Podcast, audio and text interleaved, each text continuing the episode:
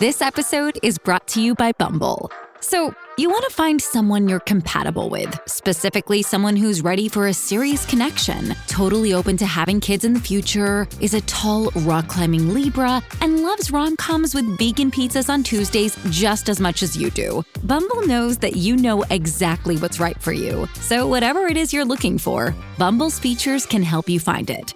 Date now on Bumble. Hey guys, do you find it kind of difficult to sometimes wait for your girl to come? I know that that happens a lot because there's an orgasm gap. Okay, we all know it. Girls take a little bit longer to come than guys, but that's totally fine because there's a solution, and that is Promescent Delay Spray. Promescent Delay Spray is not just for guys with PE, it is for any guy who wants to last a little bit longer in bed without having to worry about lasting longer in bed. And that's because it's not going to transfer to your partner and it's not going to totally numb you out. And speaking of your partner, Promescent has a whole line of women's products too. I love their warming gel. That's what I use all the time. They also have buzzing gel.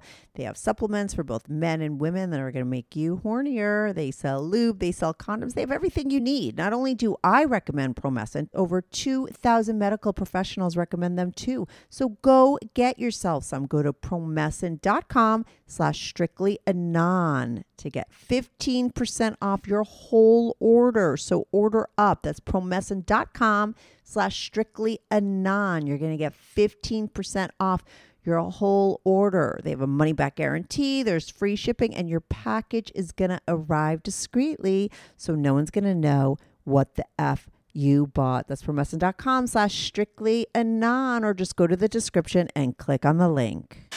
Welcome to the Strictly Anonymous Podcast. Strictly Anonymous Podcast. Conversations with online strangers. We place ads online. Craigslist is definitely the gift that keeps on giving. Real people respond. You go to Singapore or Thailand, you can't not do it. The temptation is just too much. With real problems. Does your friend know that you're banging her? No, he has no idea. And anything goes. Motto of the show: Let your Greek flag fly. Probably the only good advice I'll ever give you is to rehide your whips and chains. Here is your host, Kathy. Hey, welcome to the Strictly Anonymous Podcast with Kathy. If you haven't followed the Strictly Anonymous Podcast yet on Instagram and Twitter, follow me at Strictly Anonymous. If you haven't followed the show on Instagram or Twitter, did I just say that? I just said that. if you're on a podcast app, make sure to follow my show. Give me a five star review if you love my show. If you're on YouTube, make sure to like and share my videos and subscribe. Subscribe to me on uh, YouTube. If you want to be on the show, it's called Strictly Anonymous because everybody remains anonymous on my show. I change your voice, I'll change your name. You could call me from a phony block number. All I want to hear is your true story. If you want to be on the show, go to strictlyanonymouspodcast.com and click on Be on the Show. Or send me an email, strictlyanonymouspodcast at gmail.com. Now, do not send me an email that says, I want to be on your show. Send me an email with the information of what you would be talking about on my show. Okay, give me that information in your first email, or you will not hear back from me.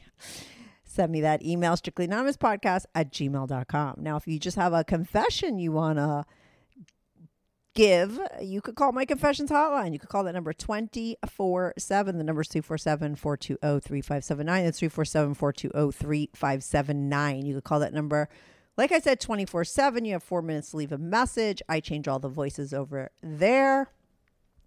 You all those confessions are aired on my Patreon. My Patreon's just five dollars a month, and you're gonna hear all the naughty confessions that I got on my phone and my confessions hotline up until this point. So there's over a hundred of them. You also see anonymous sexy pics of all the girls that called into my show. You also get Q and A's. You also get all of my episodes early and ad free, and you get access to my private Discord where people are getting X rated, super naughty, hooking up with each other, showing all kinds of things over there. Okay. I don't get involved in my Discord, but it is a community of my listeners over there having effing fun. Now you could only get to my Discord through going through my Patreon, but it's only five dollars a month. It's patreon.com slash strictly anonymous podcast. That's patreon.com slash strictly anonymous podcast.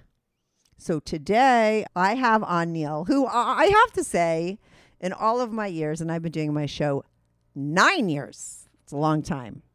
This is one of the most fascinating stories I've ever heard because there's so many layers to it. There's a lot going on.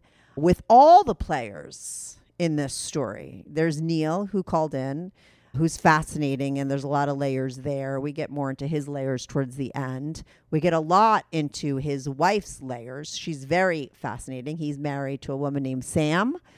He talks about their relationship, and then he's got some bulls that come and go, but one that sticks around named Tony, and he really fascinated me. He's a very interesting player in the story, but Neil called in to talk about how him and his wife were married for a while, and then all of a sudden he started to lose his sex drive, and they decided somehow to bring in a third, and they got into the whole bull thing, bringing guys in to have sex with her. Now, Neil was not like a cuck in that he was into it at all. Okay. He had zero feelings for this. It didn't turn him on. It didn't make him jealous either. No good feelings, no bad feelings, which is fucking fascinating, right? And they went hardcore into it. It turned out that his wife then started to get very hypersexual. She actually got that diagnosis. She had a lot of surgeries, he talks about, because she got really into something called bimbofication, I think is the way it's phrased. He talks all about that. And like I said, she literally had like surgeries to become like this over exaggerated looking bimbo. We talk about the psychology behind that and because of where she came from and stuff. And then they meet some bulls. He gets very specific about them. And then in comes Tony. And Tony is very seasoned, very professional. And there's just that kind of thing where it works with them from the get go. And it also, I think it worked because he had a really big, thick dick, like the thickest one they've ever seen. But you just can't even believe what happens when Tony comes into the picture. He gets her into doing all kinds of things. I'm not going to give you too many of the details with Tony. He gets into all of them. Like I said, he's another fascinating player in this story. She winds up living with him. He talks about how their relationship has survived this, how it's gone through ups and downs, how they feel about each other how they eventually stopped having sex altogether. He doesn't have sex at all. I kind of psychoanalyze him and their situation at the end because I like to. And uh, he talks about where they're at now. When COVID hit, they weren't sleeping with other people. That was kind of difficult, but now they're back out looking for bulls. He does give a big shout out at the end, okay, because he is really looking for a bull that's going to come in and live with them. And that bull is going to get to be with his wife. They, he called it like a poly three or a poly third. They're looking for that. He gives a shout out with an email. So. If you want to sign up and apply to be a part of this scenario, and he's going to explain it all in detail. I went way over the time. I think it was like hour and 20 minutes. The only reason why I got off and had to speed him up towards the end is because I had another person to tape. But it's like a fascinating story. Neil is, so interesting. His girl is so interesting. Tony is so interesting. The whole story together and the way they all interact and what they do together is so interesting. So trust me, you're not going to be disappointed. I'm going to be right back on. Oh, and Tony, not Tony, Neil did send me in pics of his girl's boobs because he talks a lot about them and all the surgeries she had. It's extreme. So he sent me a picture so you could see how big they are. It's over on my Patreon. uh, anonymous pics of his wife. So if you want to join that, patreon.com slash strictly anonymous, but that's going to be in the description as well as his email. I'm going to be right back on with Neil. This is the Strictly Anonymous podcast.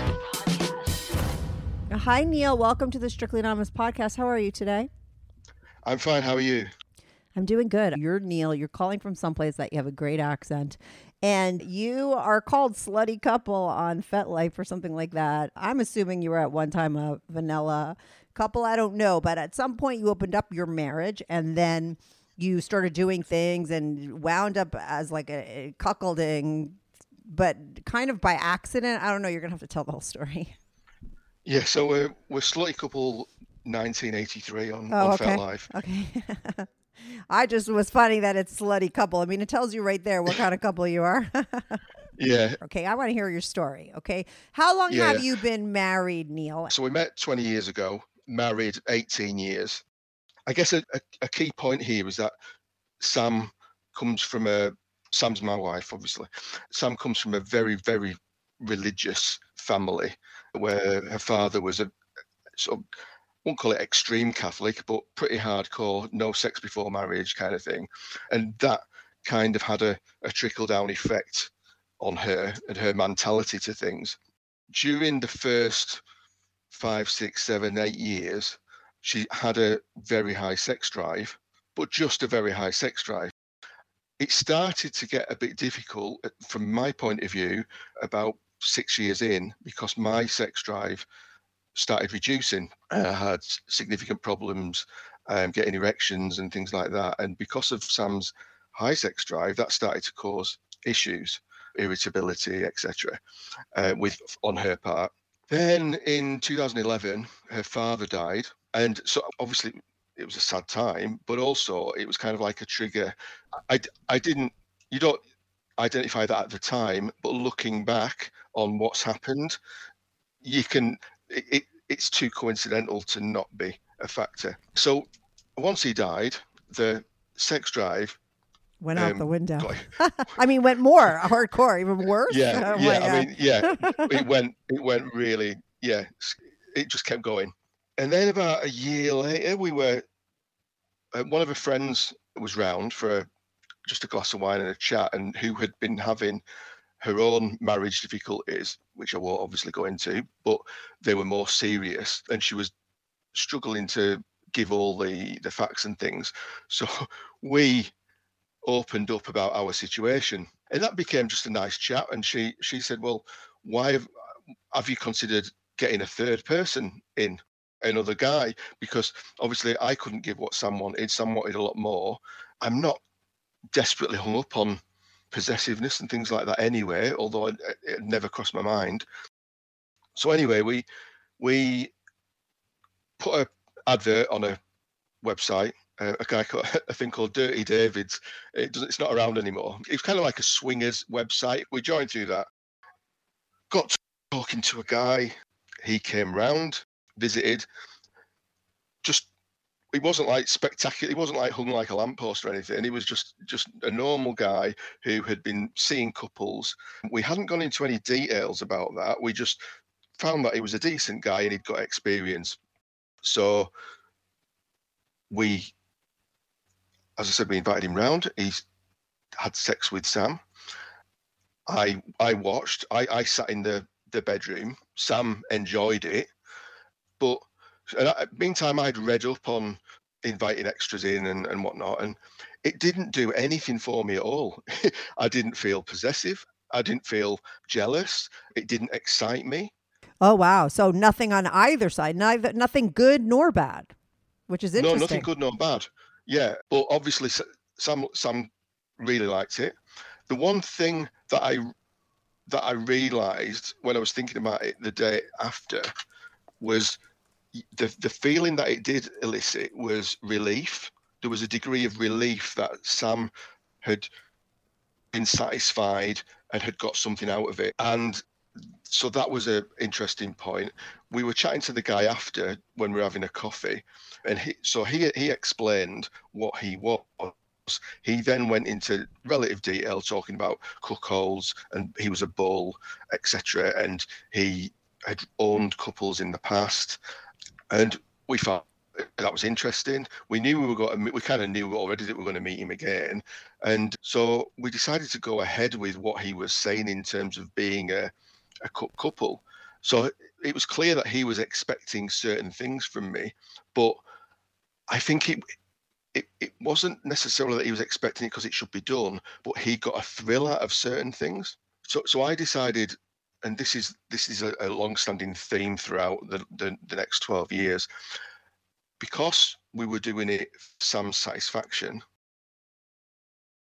I would play along in a role um, where I would do what he wanted me to do because it was clear that he was getting satisfaction out of it. So for, for Sam, she gets one element, she gets satisfaction for herself from having sex, and she gets probably 90% of the satisfaction from seeing her partner enjoying her. Okay. My my role, it became obvious, was that I wanted to see Sam happy and satisfied, but I also wanted to see him very satisfied because it was then likely that him and Sam would get on further and more would happen and it would put a less strain on, on our marriage. So he had two things, two kind of kinks. One was me sitting nearby on a chair while he he said how how crap I was and how how the stereotypical how, how inefficient I was, how, how useless I was, kind of thing. Yeah. And then the other thing was that he really got into me take as he was about to enter Sam, I would take hold of his cock and guide him in. Yeah. Mm-hmm. Obviously, I haven't talked to many cook. I don't know how often that happens, but anyway, that's what he that's what his kink was. We didn't go out. It was just eight. We saw him for about eighteen months. Sometimes once a week, sometimes twice a week, all in house. Nothing, nothing beyond that. But let me ask you this: and during that whole year, because I know how you felt the first time, did anything ever change in you during that first year? Did you start to like it a little bit? Did you ever wind up feeling jealous? Did anything change, either good or bad, as far as your feelings were concerned about what you were doing? No, the only thing that did change, no, the only thing that did change was my initial instinct of making of, of wanting to, wanting to do it for Sam and wanting to do it for him so that he would enjoy Sam more. That became a lot stronger, and and I I would even go so far as say that became my kink if such a thing exists. Yeah, you became a pleaser, and you got off on that. Yeah. Yeah. Okay, if, if that's what you call it, yeah. I know. I don't think. Um, I don't know that that's what you call it, but that's a good way to explain it. I guess. I don't know. Yeah, it wasn't. So I wasn't. I, I wasn't getting turned on. It was.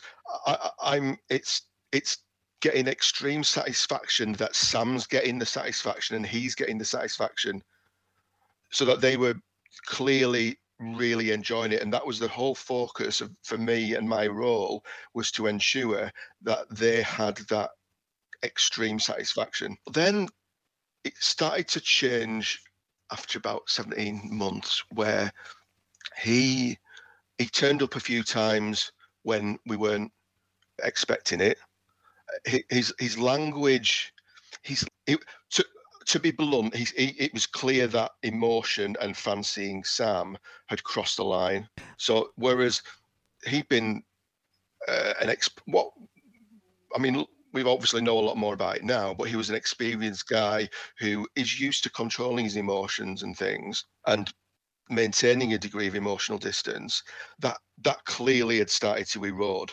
Uh, we hadn't maybe we maybe it had happened over a period of time but we only started noticing it we or connecting the dots when he, he came round a couple of times just because he said he was in the area because he didn't live local. And once we noticed it it was more obvious and we thought we've got to we've got to do something about this. We've got to, we, we're clearly not we're not newbies anymore. We, I mean, obviously, we did, we hadn't done much compared to what we were, what was going to happen. Oh, Um, okay. Some people would think fucking as another guy, you know, twice a week for a whole year and a half is a lot, but I can't wait to hear what else you guys have done. no, you're you do you're not false advertising when you're calling yourself slutty couple, that's for sure. no, no. so anyway, we we we parted ways with him. So then saw a couple of a couple of guys again through the net, but it, and that but that wasn't like an ownership thing. It wasn't like a regular thing. Then around about oh 2014, Sam, who had been unhappy with the size of her breasts, she she got surgery to increase them, and then she had about a year later she had further surgery to increase them to have a second op. I think that took her to 36D or something like that. Then we got in touch with a, a, a second guy, a second serious guy. This was an American guy who visited. Uh, he was like a businessman who visited once a month, and it was pretty regular as clockwork. It wasn't. Um, again, he wasn't specially hung. There was nothing jazzy about it, uh, but but he was after a connection while he was in the in the in the country. Can So I ask you a quick he- question? Yeah. During this time, did you feel that this did anything either positive or negative to your guys' relationship? Did you feel that it brought you closer? Did it feel like it brought you farther apart? Because you're not being intimate, right? So that lack of intimacy with you, did it create something negative with you guys? Or because you were there and you were helping it and you were allowing her to do this, did it bring you closer? What did it, how, how, what was happening with you and her during this time? Okay, so at that stage we hadn't stopped having sex. Okay. Okay. Okay. Yeah, that that came later. It's just my problems were it was around the the frequency with which Sam needed sex. Yeah. Yeah, just became an impossible task. And but also I mean obviously I've not looked at a bar chart over how many guys how many times they have sex a night, but I, I was it was clear that I was lower in my eyes than other people. But did it affect your relationship at that point? You were still having sex, so it didn't. It did it make you closer? Was it positive or negative or nothing? Oh, it was, it was definitely positive. Okay, yeah, that's what the, that was the question. It, the hugely positive, because, hugely positive because it took the negatives away. Yeah, so there was no there was the irritability disappeared. Right, um, right, right. Mm-hmm. And we, we, were getting on better. So, so, before this first guy came along, or just up to the point where he walked in the door, it was really. I mean, it wasn't going as downhill as it went downhill. Downhill moments just disappeared. We, we we we got on really well, and we always get get on well emotionally, and yeah, everything everything was going fine. Okay, that's interesting. Okay, so go on. So you're meeting, you have a couple bulls, you got that American guy coming in like clockwork, he's doing his thing. Yeah, and and again, I didn't get much satisfaction of it, except for there's two things in all this that I've, I've got in, in it just hit a trigger and I got a lot of satisfaction. The first one was with him, was where something he demanded, which was it wasn't to sit in a chair and watch. So we've got a metal bed. It's like metal frame, uh-huh. yeah, um, and and the mattress is quite high from the floor. So it's not like a lot of beds where it's like a divan or where it's you can't get underneath or you, you can't put much underneath. Uh-huh. He dem- his thing. He demanded me lay under the bed while he was fucking Sam. Oh, there are so many funny cuck stories. These kinds of stories are so funny to me because I've talked to some bulls and they tell me about that the guys are sometimes telling setting these scenarios up. They say I want to hide in the closet or go underneath the bed. So but this guy was telling you I want you underneath the bed and that turned you on? Immensely. Yeah. oh my god, it's so funny. out of all the you things, know, out of all the things, it's go under the fucking yeah, I mean. Because this was what uh, this was like a good two, two and a quarter, two and a half years since that first guy walked through the door, and I hadn't felt a thing. Yeah, I know it's so funny. I, I mean, I, I mean, I've since, I've since done the being made to sit outside the room yeah. or stand outside the room and not see but that that didn't do anything. It was just this under the bed thing and it was just fucking weird how it just how it just creates a a turn on. Wait, did you did you jerk yeah. off on, underneath your bed when you were little a lot of the times or something? Like maybe it's connected to something else. Maybe underneath did you go underneath your bed when you were a little kid and jerk off under there? No. No. It, it's it, it's there is no logical reason that I can think of why. you could probably trace it back to something, but who cares? It's so funny and, and specific, right? It's so interesting, I think, that that was a thing that turned you on. But let me ask you this because it did turn you on and it was the first time that it did. Did you always go under the bed with that guy? he did, that was what he that was his one of his things. So yeah, pretty, not not every time, but most most times, yeah. And I I think it was the fact that it was a shaky bed. I mean, if it's a metal bed, it's shaking. So it's while while he's while he's pounding away, there's a lot of shaking going. is that Elvis? I don't know. Is that a lot of shaking going on? Oh there's a lot God. of shaking going on. Oh, um, so and you, you, can just hear a lot. You, yeah. There's, there's, a lot of senses that come into play, and that's prob rather than a historical trigger. I think it's all the different senses that come into play when totally makes sense. Yeah, I think a lot of. I think you're painting the picture, and I think a lot of people might use that scenario as like jerk off material. They could see how that would maybe be a hot scenario, right? Feeling the bed going back and forth, hearing the noises, not being able to see it being right underneath it. It makes sense. So around that, so that lasted for what another just short of two years. During that time, something else started to happen, which was so Sam had had those two breast surgeries, and she hadn't stopped her particular reason for doing obviously there's the reason in terms of her sex drive hmm but there's also the intense desire to please the guy and make sure he's having the best time possible okay hmm so as as as- part of that mindset thing she got very into or still is she got into the sort of the bimbofication lifestyle theory uh, kind of thing Could you where- explain that bimbofication? So it's a question. It's it's about being blonde, thin, skinny, big tits. Quite stupid. Although like to, she she would like to try hypnosis at some point because there's always that sticking point that she's not stupid. and she wants to be. Oh my god, Yeah. that's so funny. Yeah. So we start obviously talking about this. It, it just sounded. She she didn't want to just be into. She wanted to do something about it. So there's a guy called Doug Adams. I don't know whether you've heard of him over there. He's he's he he wrote a bimbification guide on the internet. He's from Britain, and he'd actually contacted us on on the profile that we had, and we got talking to him. And it was around the time that she started getting into the bimbo thing, and it kind of cemented in her in her head what she wanted. So uh, we didn't meet him or anything. We, we just had a, a good hour or so chat, chatting on the phone. As a consequence of that, Yeah. she then had a number of different surgeries. So she's had, I'll I'll I'll, I'll rhyme them off. There's she's had she had two further surgeries at that point. What kind? Oh, the the breasts.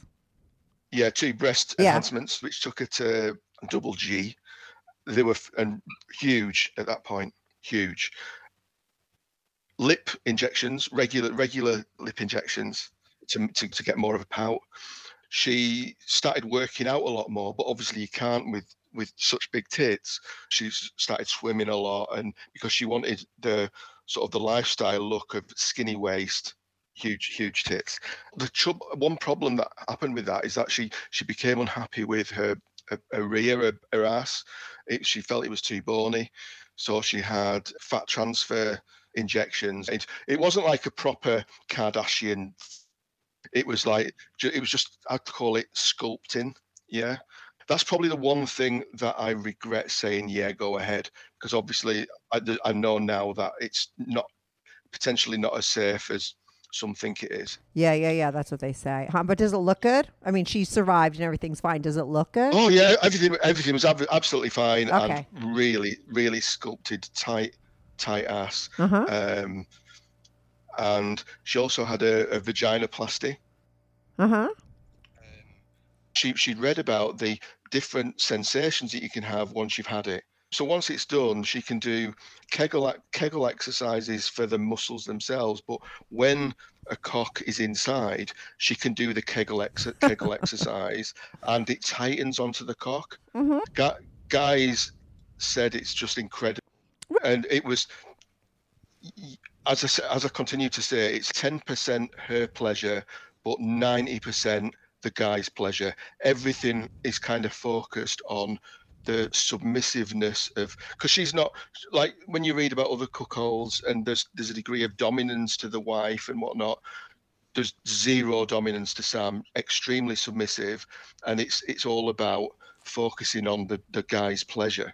But there's a there was kind of like a hidden reason for those surgeries, and that was because of the continuing sex issues. Okay With you. in terms of the no in terms of her sex it wasn't just a sex drive okay obviously the sex drive was going up up the charts but also it was manifesting in other ways in terms of long periods of, of masturbation long periods of watching porn yeah very uh, lots of irritability lots of lots of irritability Like I don't understand. yeah, uh, so this this is the point where we were really having problems with our marriage, and there was a question of whether does it can it continue because it was that bad in terms of the irritability. That was the that was the principal problem. So we knew there was a problem. We went to, so we we got a doctor's appointment with a GP, and he put us on to another doctor within that practice who'd had experience of similar uh, similar sort of sexual related things, and she was diagnosed as being hypersexual. Yeah, yeah, yeah. Sounds it for sure. Yeah, yeah, yeah. We had an option, and with, with with hypersexuality, you can have you can take medication. In term, in, you can that things that are treated for other things like you can take there's a bipolar medicine which can decrease the mood, or you can take antidepressants, which again affects the reduces Sex sex, drive. drive. Yeah, for But sure. be- because she, but we were, we were really reticent to do those things because she didn't have those other. I don't not diseases, but she wasn't bipolar. She wasn't. She wasn't depressed. So we were reluctant to take medication for those things because she wasn't. So it was that was in the midst of these surgeries, and so we just thought, well, let's go with these surgeries and see if it has some kind of if it takes the mind off it. That's part of. Part of it in my head as well. So this, then the American guy stopped seeing us because he uh, switched jobs. But wait, did did you find that these uh, that her surgeries did help with her hypersexuality? No, Of course not. yeah, I wouldn't think so. No. no offense, but I'm like that's not really, you know. That's not going to be the I- I- fix. you're not. You're not really. No, I mean, listen, I'm sorry, but the surgeries are a part of it. I- I'm sorry. When a woman goes and has her surgery on her vag just so she could have better sex, that's a part of her hypersexuality diagnosis, or that woman wouldn't be going and doing that. You know what I mean? Like that's that's. I was. I didn't even get her diagnosis yet, and I was already saying she was that way because these like it. This is. She's like literally going under the knife, and it's all about sex. Like it. That's like a, that's a hardcore. Yeah, you said it about two or three minutes before. I Yeah. I mean, Uh, it's yeah, but- obviously she's having a problem. There's a imbalance, and it's very strong in one way that when someone's doing all this kind of surgery and stuff, that's really like what the fuck's going on here. So now you're having problems in your marriage. How come? Because of the irritability. yeah, it was like so the if you remember when we first met, met that first guy and the reasons why we got him, and then multiply that by ten, because we kind of I guess had we opened Pandora's box? I don't know. I mean. The thing is, it's easy. It's easy to look back on now, and for Of you course. to say, or, and me to say, "Oh yeah, she's got a sex addiction problem." But when you, when you, when when when I'm living that, or when we're living that, we don't it's it's you just don't you, you don't necessarily logically put two and two together No, 100%. That's very important to say because I always get comments on YouTube's a lot of times from certain stories that end badly or whatever. And people are like, oh, it's so obvious, this or that. It's like, yeah, but it's not when you're in it, okay? And like things happen and that's real life, but it's hard for somebody when you are looking at it from it's easy for me to say and see it because I'm getting the whole picture at once. You're not. You're like you said you're living it. This thing is happening day to day and you have other things going on. So of course you don't realize it. This is that's how real life goes. Yeah and, and and so what like if you when you write it all down today everything that's happened yeah. and you think and you and you go like from a, a to z Yeah. but you're only looking at only looking at to z, people th- and think oh that's fucking ridiculous that's so stupid etc Yes, but but this is this has been like this has gone like from a to b to c to d and it just And it's- it, it's it's a it's a slow evolving process Totally, of course, of course. So you're hitting this real bad time in your marriage because now you're not having sex at all. Is that what is this one that starts happening? Yeah. So as, as as as part of the as part of the deal with this second this American guy, hmm we agreed to stop having sex. What did he him leaving have to do with you guys not having sex? I don't understand the correlation. It was it was so it was him as a bull, and his. I, I wouldn't call it a kink, but it's more a stereotypical thing that the that the that he is with the wife sexually while the the husband is deprived. Oh, okay. So he depri- he got you guys into that mode. He, not only did he put you underneath the bed, he said stop fucking your wife. He really made you into. He really turned you into a cuck. He wanted that Yeah. kind of thing. Okay. So, so, so, when I, so when I said we, we we got into cuck, we got into the cuck accidentally initially with that first guy uh, because he happened to be a bull, and he and he was he exper- was he that experienced in it? I don't know. But this second guy was a lot more experienced, a lot more demanding, a lot more dominant. He took advantage of more of Sam's submissiveness, yeah. um, and a lot so a lot more we haven't really spoke about that second guy that much, but yeah, he was a much more stereotypical bull in terms of Right. what he wanted and what he demanded. And listen, let me just say, unfortunately, uh, but he was the one that turned you on. he was the one that finally got you into Yeah. it.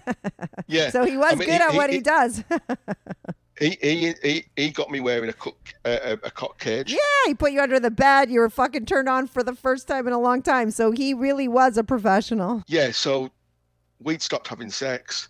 Not that it was great anyway. Um, and we were really at a very, very low ebb. And so we had our profile. This was on Colour Space by that stage. Lots of time wasters on there, etc. But this guy contacted us, a guy called Tony, and that's when everything changed. This guy contacted us. He, like the others, he arranged to meet. He came round.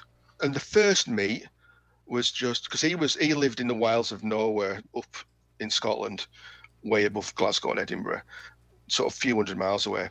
So we, we were never thinking. We thought it was we uh, uh, we thought oh, it might be a one-off, but it might be whenever he's in the area again. So we met him, and it went it went very well. But we never heard from him. And then about two months later, we got a call. He was back in the area. Could we meet up? So we did it's funny there was there was just a greater degree of trust almost immediately with the guy there was just something there was like a some kind of connection it's, it's di- difficult to explain it was just he understood we we did not go into our details at that at that stage so he didn't know our backstory he didn't know about our marriage problems he didn't he just knew that we were looking for a third and whatnot and but his experience seemed to gel with us and after the second session we were sat again talking and he said okay how would you feel about Sam living with me for a year? When it was oh nine months at that goodness. stage. Go on. Uh, it was nine. It was nine months at that stage because he was uh, a contractor. He was moving about 130, 150 miles away. He had got involved with couples before. After this conversation, we actually talked to someone who verified what he'd said and whatnot. But he said that he was massively into the whole bimbo thing, massively into hot wives. He and he said he felt that Sam needed this is what and what he, he called it bimbo fuck doll training. Okay, that was his term. oh my god. Um, oh my god, I'm obsessed with your story. I'm sorry. okay. yeah, and he, he he could see that Sam's got these fucking big tits with thir- 34, uh, 36 double G, and he said, and he flat out said, "Have you thought about going even bigger?" Oh my god. Um, and and the the the key three words he said was because you need to get to proper bimbo size. oh okay. no. Yeah, and with Sam's mindset, Yeah, yeah. She now she has yeah, to do that- it. that and he didn't really. You could say, was he clever? Was he not? No, because he uh, he didn't know that Sam's motivation for this. He knows what we've been doing. He, we told him the facts, but he didn't. We hadn't gone to the. Okay, I'm going to tell you. Listen to me. No, no, no, no, no. Listen to me. A guy like him, okay, who walks into another man's house and says, "Let your girl come fucking live in my house," is a boundary pusher. Okay, and something about boundary pushers, they know a weak. They they smell weakness from a mile away. So he knew what her weakness was and he used it against her. Okay. So him asking her to make it better and become more of a bimbo if you get your tits even bigger, he knew exactly what he was fucking doing. Okay. Come on. Okay. Uh, well, yeah. Okay. Psychology I- I don't- 101. Yeah, I don't. I don't know. You you you've talked to a lot of people. Come on. Come on.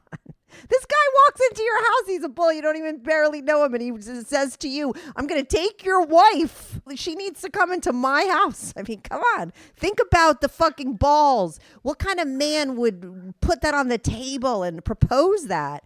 A boundary Yeah. pusher. Come on. A guy Okay. with zero boundaries. So it There's was a bro code. Okay. Don't you know what a fucking right. bro code is? come on. But, anyway, it, the key words were proper bimbo size. Yeah. Okay. And so he he asked he, he he asked Sam. He said, "So what what's your what's your ideal look?" What and she said, "I want to be basketballs on a cocktail stick." Oh, yeah, Okay. yeah, yeah. So he said, "Well, why haven't you done it? And he, I, we said, well, we just haven't. We're just going along at our pace and, and whatnot. He said, okay, well, if if you're going to come and live with me, or I should have said, sorry, I've missed something out. The the the guy is, it was above average in length, cockwise, yeah, but Mhm. just really, really, really thick girth. Okay. Yeah. hmm When when Sam the, that first meet when he took his trousers down, it was like, I mean, the look on Sam's face. Was Yeah, she's like gonna get the bigger. She's gonna do whatever he says. Okay. I a get kid at Christmas. So Yeah. so that so that but so that's had an effect, you know, in what in this second conversation. Yeah. Because she's already she's already pretty Seen the much goods. decide yeah, she's wanting to move into him just because of what he'd done. He was pretty pretty fantastic in bed in terms of the orgasms and what she had and just yeah, everything. And so anyway, we agreed to go to the um, clinic in London. We also agreed for him to join us with the consultant. We were part of a poly three. That was the, the what he had, he told us to say, and but we kind of like allowed him to ta take a degree of control.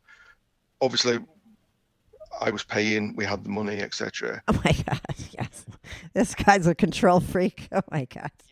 Oh, oh yes. I mean, yeah. he's- I know the type. he- it's a type. It's a fucking character out of a movie. I could, very, you know, yeah. very insightful. Yeah. he's, he's all mo- during that year. It's ultra controlling, yeah. Yeah, uh, which Sam loved. Which Sam loved, but anyway. So yeah, to cut a long story short, she went spectacularly big. oh my um, god. She is, in terms of volume, she's 2,900 cc.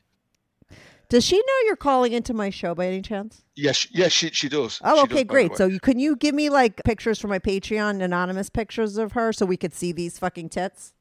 Not in a in a top, not na- I don't put uh, X-rated stuff on there. I do R-rated. okay, I'll ask her. I, ho- I It could be in a yes. top. Of course, I don't want to see. She's not not with her top off. I'm not going to do that. But you know, just to show off her body because you're. It's such a, a part of this thing. It's actually interesting. If you if you actually click on our, if you see our WhatsApp that's come up on your phone, Oh, I didn't look. Just give me private pic, but I don't put Yeah. pictures up of uh, anyone unless they know. So you ask her, and if she's okay, you send it to me.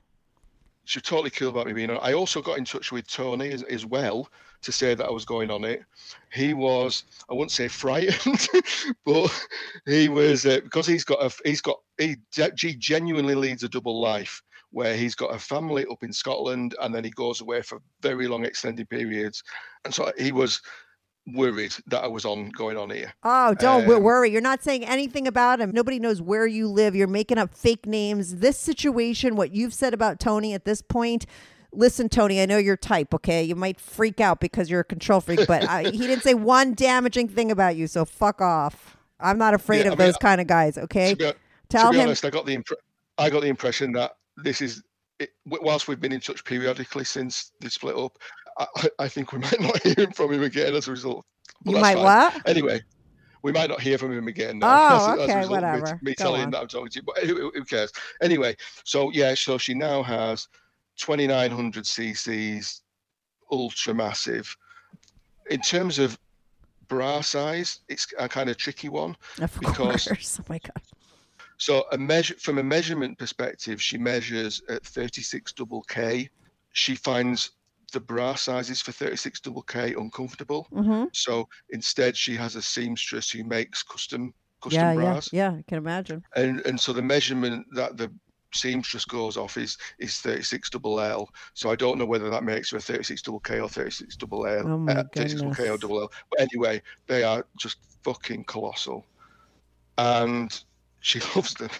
um, anyway, so so Look at me now, Sorry. Dad. I'm sorry. This is all her father's fault. I'm sorry. probably yeah. Yes. So anyway, anyway, we she moves in Yeah. with um I, I I rent an apartment for them and he rents a separate apartment just in in case his wife was to come down so he lives at the apartment with Sam that I'm paying for Mhm. okay we agreed that for the first month they would live as a vanilla couple purely vanilla your sex and everything Yeah. but just van- just from a vanilla perspective. I mean, during that time, he he taught her to how to deep deep throat and did lots of anal with her. So there was lots of normal sort of sex, but Yeah. nothing of what I'm going to explain. Oh my god, I'm so- I'm sorry. I'm just obsessed with this story. Keep going. So after a month, I got invited to stay the weekend because this was the weekend where it was going to turn non-vanilla. We talked about limits. The one thing that Sam doesn't like, she doesn't like the idea of water sports. So that's the only thing that she wouldn't do, obviously apart from illegal stuff. Yeah.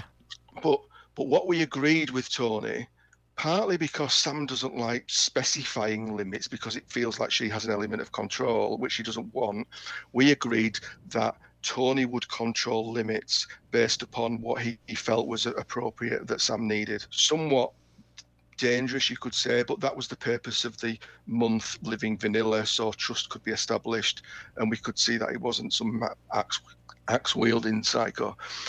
And yeah, so I turns up for this this weekend where it, things changed from non-vanilla. He asked me to bring a highest, the pair of highest heels that Sam's got, which I took along. On the so this was on a Friday afternoon. He said to Sam, "You're having your first slut walk," uh, and he got out these. He got out. It was it was things that he'd bought. He he it was a a boob tube, but very stretchy material, but in e- extra small size. Okay, and I mean it was just fucking crazy. I mean it was legal because it wasn't showing her nipples, but because of the stretch, it, it the like it stripper hanging like- clothes. but- yeah, yeah, yeah. It was Okay. a proper coat hook thing. Yeah. yeah. So a, a skirt which was more like a belt. Mhm. I'd say it's about four, four or five inches. Uh, oh, crazy! And then these heels. yeah. No no bra, no one, no. Of um, course. No panties, no, no yeah. underwear. Yeah, yeah, yeah. Uh, and he drove us to this shopping centre, not a massive mall, but I mean, it's it was an just a one floor thing with with about fifty shops, and he had he walked hand in hand with Sam through the shopping centre, okay, and I was instructed to walk about twenty yards behind, okay. I mean, Sam was fucking terrified, but the problem was because the heels were so damn massive, they were kind of like these wooden block things. So she had to take really short, jilted steps in them uh, just to just to concentrate on walking. But because of that, her tits bounced and swung even more because of the short, jilted steps. Hilarious. Um, so perfect. and it was yeah perfect for him and what Yeah. he wanted but i mean the the i mean every single person was staring every single person. And, and i got to, with being like 20 yards behind i could hear them saying comments when they passed. Yeah. And it was it was comments like jesus that was a fucking enormous or what a slow or just you can imagine. We then sat and had an out a coffee in a, a coffee area where people would walk past and stare. I had to sit at a different table. Um, and then we walked all the way back out, out there and into the car.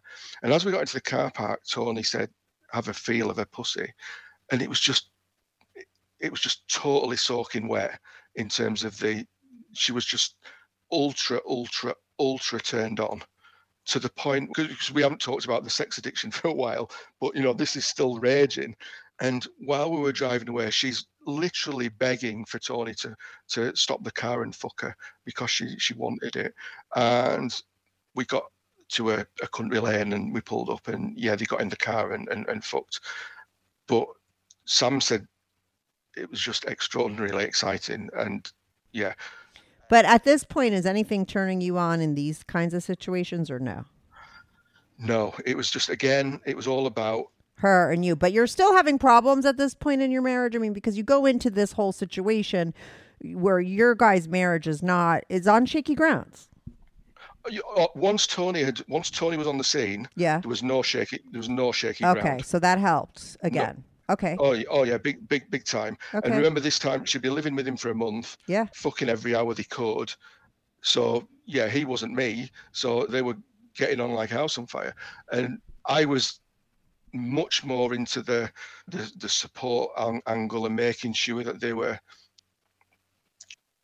into each other. Yeah, and now, uh, so this the set. I said there's two things that got me off, and the, so the second thing was something that Tony instituted once I got there for that weekend, and this happened every time I visited from then on, where his particular thing was as he was fucking Sam. I had to hold Sam's hand, and about 30 seconds before he was due to eventually come, he would I would be looking at him and he would provide a signal and Sam would be looking at him.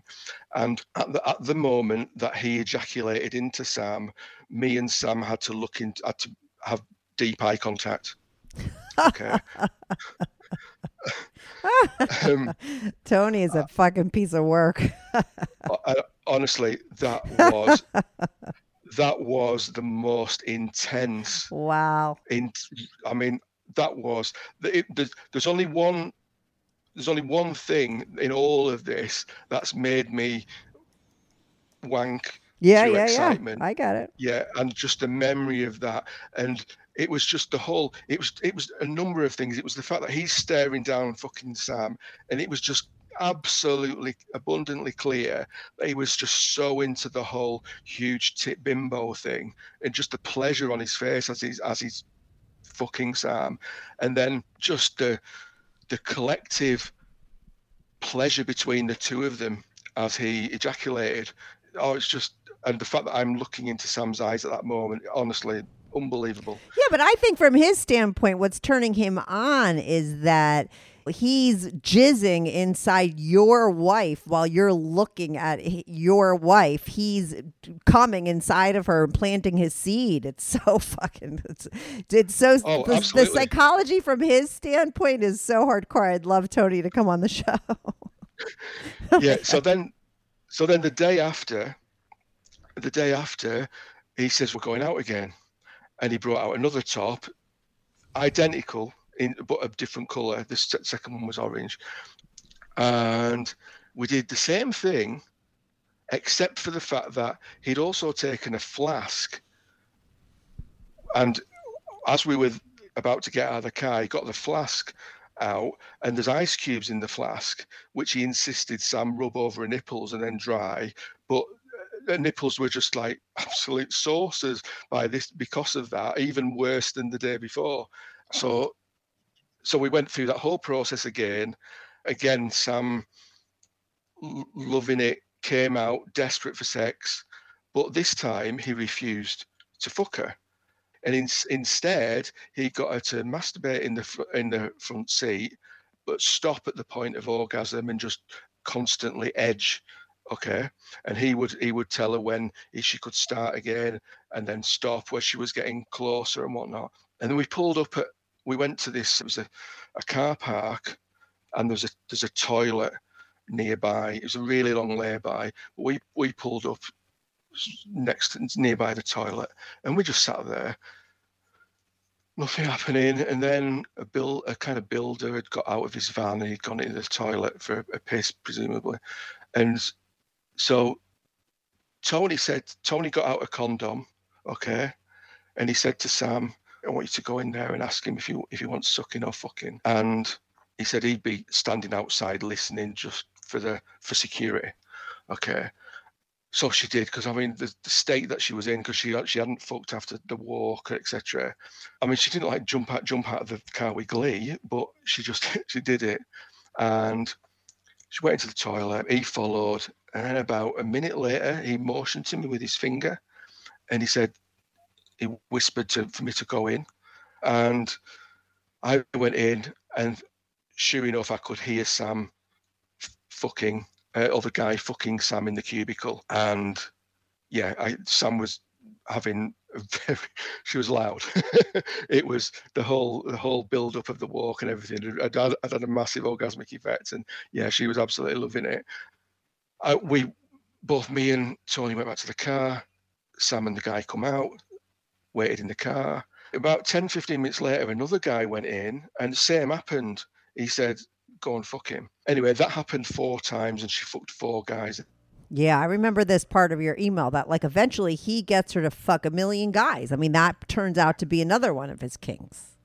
Yeah, I mean, yeah, it, and that is his kick. Yeah. He's, he he admitted he he said, look, this whole fuck doll training thing is designed to get your wife to have lots of sex with lots of different guys, and I have lots of experience as an extreme sharer. Okay, Right. he's a dom he's a dom sharer. So I went home after that weekend. From security point of view, in case you're wondering, we had agreed to, to, to talk on the phone at a particular time every two days with a code sentence in case he was listening and something wasn't going. We weren't going into this completely stupid. We knew that there were potential risks, even though we didn't think there were. We we put safety things in place, and then went on was so Monday through. To, do you have such a thing as dogging in in in the USA? I don't know what that means, dogging. So, so, so dogging is it's it's there are cruising areas at night where either gays can go, couples can go, and the term in over here is called dogging because guys take the dogs Or walk, out. yeah, outside. yeah, yeah, yeah. So Monday through Thursday, he would take Sam dogging, where he would get her to fuck and suck guys, all protected. Okay, mm-hmm. or any of the random stranger sex that she had was all protected. That was a we specified that from day one. Sex with him was always unprotected, and the the gangbangs which he eventually organised, the guys were vetted as well, so they were unprotected.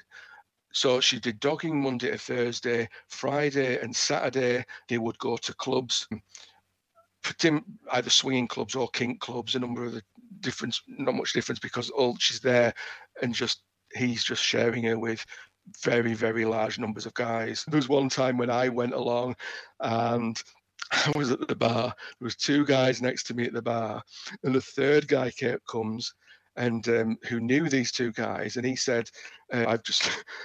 they- They'd asked him what he's what he'd been doing. He said he'd just fucked an abs- a woman with absolutely massive fake tits, and I'm I'm listening, thinking, "Oh, that's Sam," and then You and know your wife. and then yeah, but then the two guys said, "Oh," they said they they'd both fucked about was it two weeks, two weeks before, two or three weeks before, and they were all of them having a collective conversation about how Oh fantastic she was. yeah. I didn't I didn't say anything. I didn't have the guts. But anyway, she so she did that on Fridays and Saturdays. Uh, Sometimes in the week, rather than go dogging, he arranged gangbangs where to he'd, he'd get uh, usually around approximately a dozen guys to come round to to fuck her throughout the evening. What else? Oh, she's been to he took her to sex cinemas near Birmingham, where again she would both fuck and suck guys in the cinema itself, or there was a, a room where the, she went in as well. Uh, just absolutely enormous, enormous numbers of guys. She lived with him for 13 months in the end. She hasn't the faintest idea to the nearest hundred how many guys she's fucked.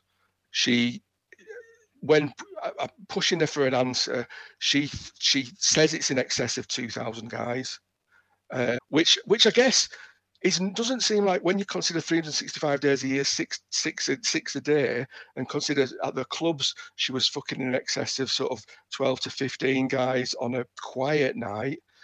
It's not. I mean, it sounds like a lot, but in it could be, it could be more. Exactly, exactly. But wait, she fucked over 2,000 guys. He splits. What happens when he splits?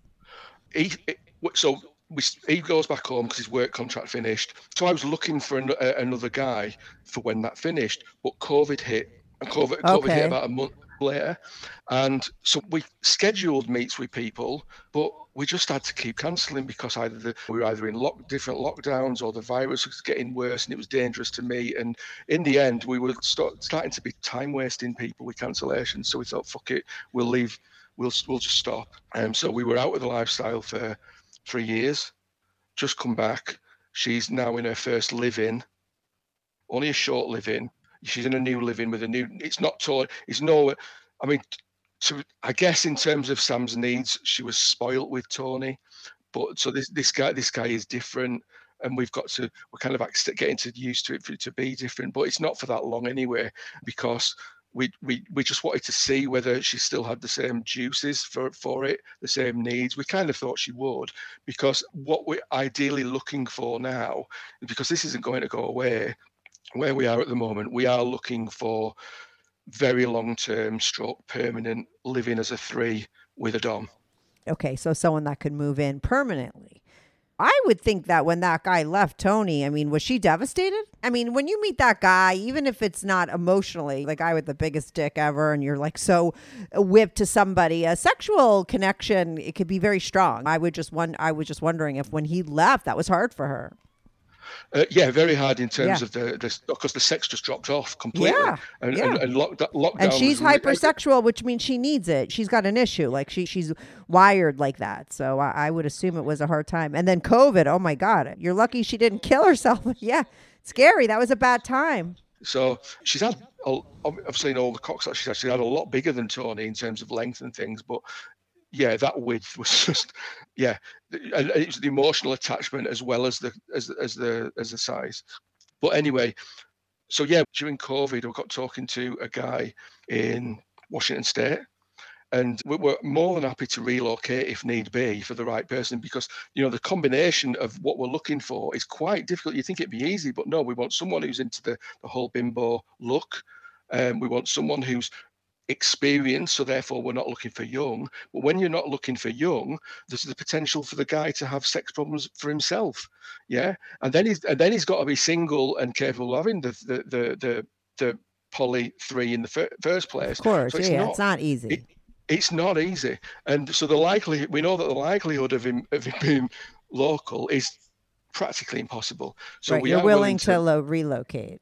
yeah, absolutely. But so after COVID, we got back in touch with this guy in Washington State, but he he wasn't available anymore. He he'd hooked up with someone. Um, Well, I listen. Where you're at now is you're uh, she's seeing some bulls. You're waiting to find someone that that has that's could take part in that ideal situation, right? Your marriage is okay. Absolutely fine. I mean, it's I, I would I, I would I would even go so far as to say rock solid. She I think she rec- well I know she recognises the emotional solidity that I provide. So and I have no fear of her running off with a, a bull or anything because well, a there's the there's the finance that I provide, but also we do work well emotionally as well, and I know the history and everything. Is there any sex between you guys at all? No, zero. We, we since since that second American guy, and when as soon as he left, we we just it it was just the right thing. Even though it was for him, it was his kicks that we weren't getting it. It was just really obvious at, at that ti time that it was better that we didn't because having or tr- let's say trying to have sex rather than having the sex because my sex drive had declined even more by that stage. Have you ever looked It into just- why? I mean, listen, she there, on one end of the spectrum is someone who's hypersexual, and at the other end of the spectrum is you. It's like the diff. It's a different side of the same coin. You're both probably dealing with the same sort of a thing going on, but it's just presenting in opposite ways. She's overly sexual. You're underly sexual. What guy just doesn't need sex? And you, you, it's like you could care less. So I, I think having thought about it, probably a psychiatrist could or Yeah. Psychologist could fix Yeah. it. I, I think I think it's the act of being married to someone that's hypersexual puts a crazy degree of strain on me mentally. Yeah, but listen, before that happens, what comes first, the chicken or the egg? I'll tell you what comes first. There's an issue there, just like there's an issue for her. It's not because of her. It, something was going on before, and then she is just the perfect person to uh, give you the exact thing that you need to just shove that down even further. That's what happens in life. We all meet the perfect that's person. Not something. we all That's not the something I I'd thought of, but yeah. no, we that, have- that that is subconscious stuff. We smell those things. and People come into our lives for a reason. We learn from people. This is like happening all the time, and it's never something consciously thought out. That's how I see things to go. It's just, but you know, it's a, the fact that you guys both on with the same problem come together and do these things. it- It's not a coincidence. You guys met. It's uh, perfect for a guy to have zero sex drive. There's stuff deep down inside of you as as well does deep down inside of her. Does it matter? Do you ever need to deal with that? That's your life path. You know what I mean? I, we don't need to talk about. It. You just gave me like the best fucking story ever. Okay, it's fascinating. right now, it's working for the both of you. You guys met each other. Besides doing exactly what you need for each other, you're allowing each other to be exactly who you are and still stay together, and it works for you. So th- th- that's great. Yeah, I mean there could be medical reasons as well for me. For me, Of course. Have you well. gone to a doctor? No, it's not. It's not. I know, but that's I'm the okay. weird, but that's I'm- the psychological part of it that doesn't make sense. Yeah. Okay, the guy that has that but hasn't even looked into it. Okay, that so. Uh, is it medical? Even if it is, what's the psychological re- reasoning for some a man to not want to find a solution? Do you know what I mean? The fact that it could be medical and you've never gone to the doctor for it says something. It doesn't say that it's not medical. It says that you don't want to find out because you're not even trying to solve the problem. No, I, I think it's not that I want to.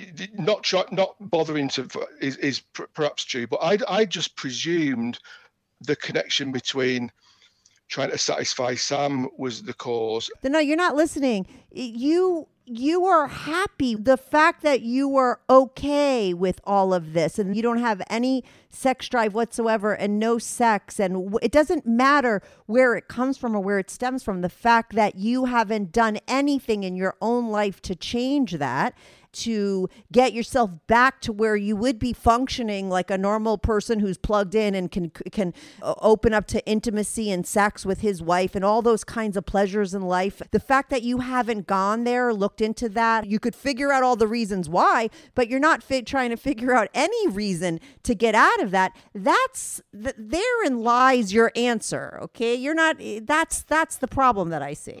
I I, I- think what you're saying and possible just uh, thinking on the spur you've just opened my eyes a little bit is that somewhere along the line somewhere between now and tw- 2012 it became it actually became my kink. Yeah. Yeah. So i'm happy So you're well on. beyond it, right? I could see that happening too. It starts out as something maybe medical or something. Instead of you going to the doctor, trying to figure it out, you wind up solving the problem by bringing in this bull. And then over time, it becomes your kink. And now you're so beyond it and you're into it. It just became what it is. And it's working for the both of you, right? So you're right. Like maybe that's even- what it is even- too.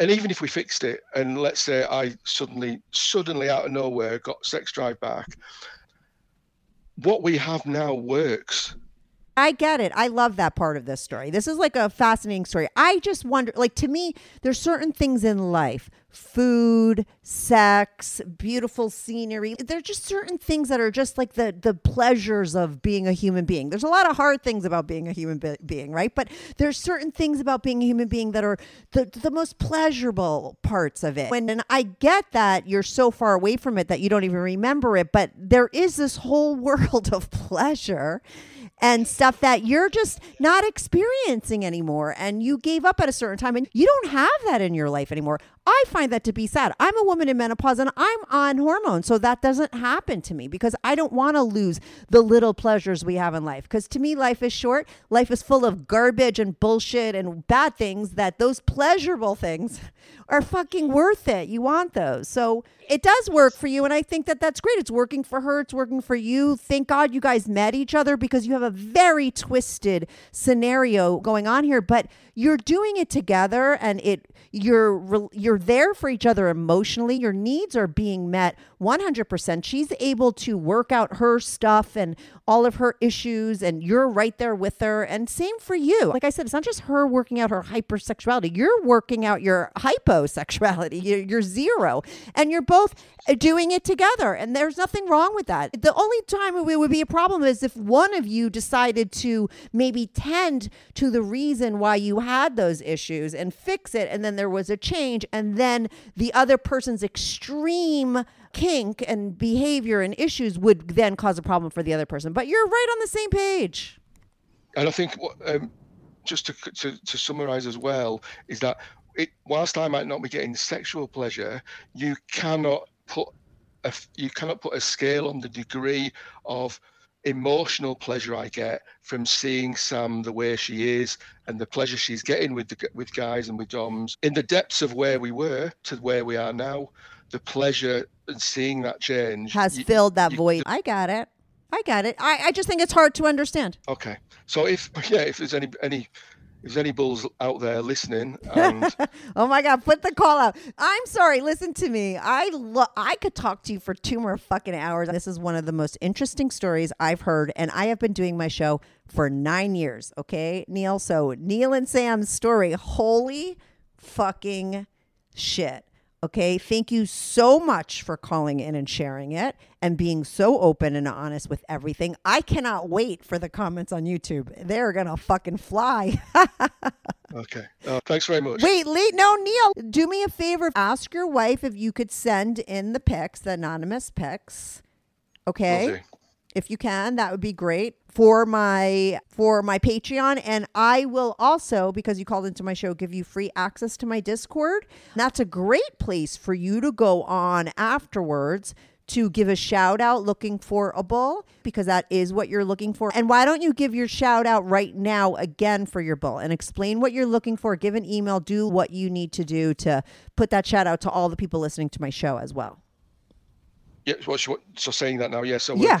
we're, on FetLife, we're slutty couple, 1983. But for people that don't have FetLife, a lot of times people send me, "Oh, you if you you want to know that I'm real, look at my FetLife." I'm not a member of FetLife, so get for people to contact you. Do you have a fake email you could give out or something? That would be the best way.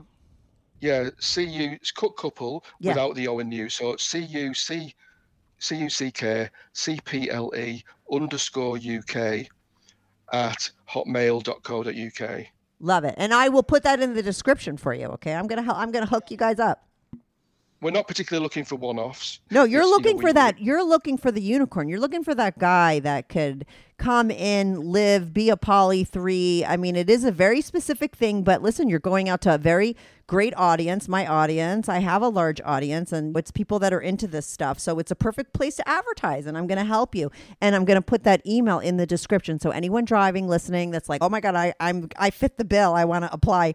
Don't worry about remembering the email he just gave. I will put it in the description. Okay, Neil, I'll do that for you so that hopefully you find someone. And then you come on and you tell me the fucking story from there. Okay. All right, thank you. All right. Awesome. Thank you so much for calling in and sharing your story. All right, thank you. Bye. Bye bye. Hey everyone, thanks so much for tuning in to this week's episode. If you want to follow the show, follow me at Strict Anonymous on Instagram or Twitter. That's at Strict Anonymous. If you are on YouTube, make sure to subscribe. I love YouTube as a platform for my show because people comment there and I try to reply back to every single person who posts a comment. So even if you're not listening on YouTube and you want to talk about the show, go to my YouTube channel, subscribe, and share my videos. It's Strictly Anonymous Podcast. If you want to sign up for my Patreon, on my Patreon, you are not only supporting my show, but you will get these episodes early, ad free, and you get to see anonymous pics of my guests. Most of the girls send in anonymous pics, and some of the guys send in anonymous pics. So if you want to see anonymous pics of my guests, as well as support my show and get these episodes early and ad free, sign up for my Patreon, patreon.com slash strictly anonymous podcast. That's patreon.com slash strictly anonymous podcast. The link is also in the description below. Thanks so much for listening.